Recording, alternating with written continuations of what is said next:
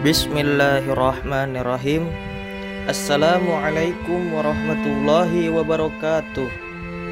Rasulullah Shallallahu alaihi wasallam bersabda Andai kata engkau suka bertawakal kepada Allah dengan sebenar-benarnya tawakal Niscayalah dia akan memberikan rezeki padamu Sebagaimana dia memberikan rezeki kepada burung.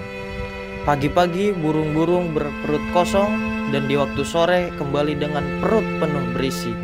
Hadis riwayat Tirmidzi. Dalam hadis yang mulia ini, Rasulullah Shallallahu Alaihi Wasallam menjelaskan bahwa orang-orang yang bertawakal kepada Allah dengan sebenar-benar tawakal niscaya akan dicukupkan rezekinya oleh Allah sebagaimana dia mencukupi rezeki burung-burung. Karena itu, barang siapa bertawakal kepadanya, niscaya Allah Subhanahu wa taala akan mencukupi segala kebutuhannya. Dijelaskan dalam surat At-Talaq ayat 3 Allah Subhanahu wa taala berfirman A'udzu billahi minasyaitonir rajim Bismillahirrahmanirrahim. May yatawakkal 'ala Allahi fahuwa hasbuh innallaha balighu amrih. Qad ja'ala Allahu likulli syai'in qadra Sadaqallahul azim yang artinya dan barang siapa bertawakal kepada Allah niscaya Allah akan mencukupkan keperluannya. Sesungguhnya Allah melaksanakan urusan yang dikehendakinya.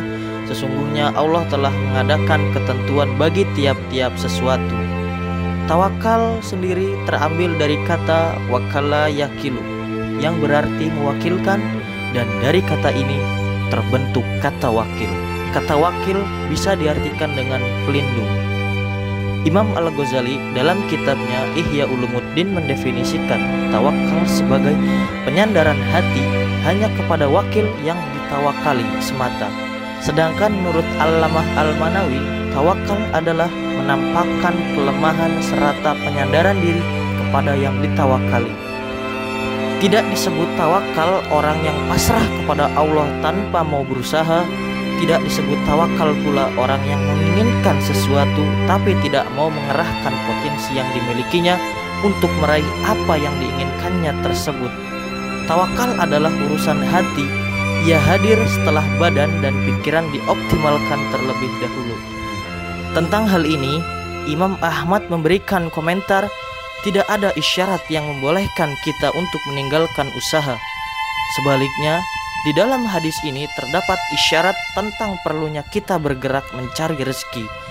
Jadi maksud hadis di atas bahwa seandainya manusia bertawakal kepada Allah dalam kepergian, kedatangan dan usaha mereka dan mereka mengetahui kebaikan rezeki itu di tangannya, tentu mereka tidak akan pulang kecuali dalam keadaan mendapatkan harta dengan selamat sebagaimana burung-burung tersebut. Mungkin cukup sekian. Wassalamualaikum warahmatullahi wabarakatuh.